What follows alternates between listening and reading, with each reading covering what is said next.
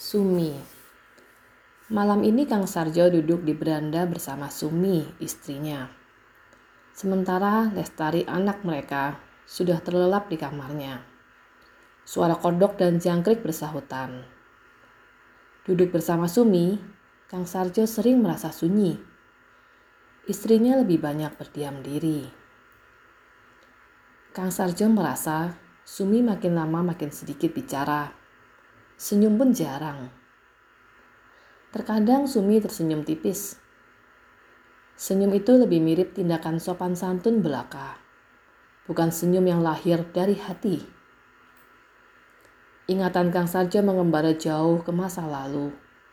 Saat ia melihat Sumi, si perawan remaja. Sumi selalu menarik perhatiannya. Sumi ramah dan supel. Mulutnya selalu ramai dengan canda dan tawa berderai. Sumi cekatan dan rajin. Kang Sarjo sering melihat Sumi di ladang membantu orang tuanya. Ladang orang tua Sumi tak jauh dari ladang keluarga Sarjo. Suara canda dan tawa Sumi selalu hadir mengisi hari-hari Kang Sarjo di ladang.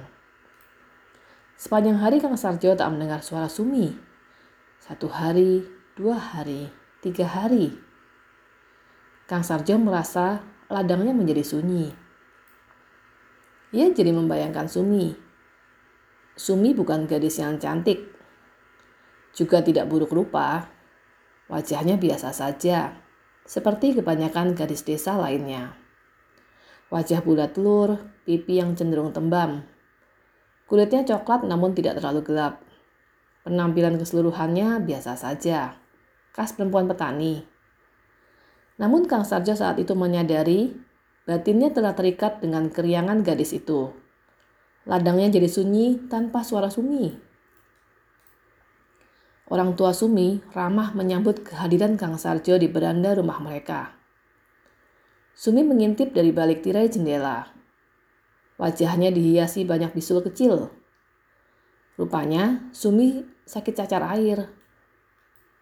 Mereka lalu bincang-bincang di ruang berbeda. Kang Sarjo duduk di beranda rumah Sumi duduk di balik tirai jendela kamarnya. Mereka berdua terus bicara dan bercanda. Suara kodok dan jangkrik ramai bersahutan malam itu. Tetapi Kang Sarjo dan Sumi tidak mendengar ramainya suara-suara itu.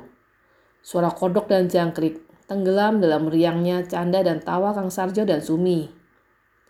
Dinding pembatas beranda dan kamar Sumi tak sanggup membatasi suara batin mereka. Malam itu 10 tahun yang lalu. Kang Sarjo dan Sukmi tahu satu hal.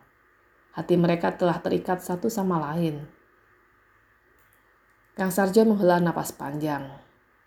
Kini Sumi duduk di dekatnya, di sisinya. Mata Sumi menerawang jauh menatap kegelapan malam. Mereka duduk bersama di beranda rumah mereka sendiri. Tak ada dinding atau tirai jendela yang menghalangi. Tak ada cacar air di wajah Sumi. Namun hati mereka masing-masing mengembara jauh dalam kesunyian. Bu, besok lusa Mbak Nita mau liburan di rumah kita, kata Kang Sarjo. Ia memandangi wajah bulat telur istrinya. Kulit wajah istrinya coklat terbakar sengatan matahari.